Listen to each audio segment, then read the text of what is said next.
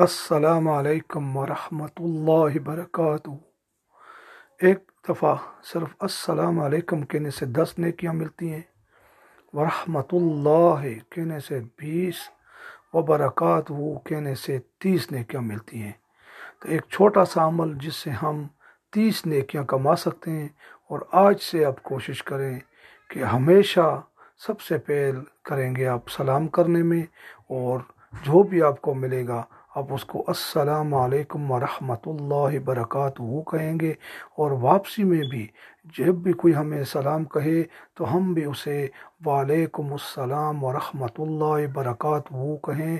تو اس طرح ہم بھی تیس نیکیوں کے حقدار ہو جائیں گے۔ بہت شکریہ۔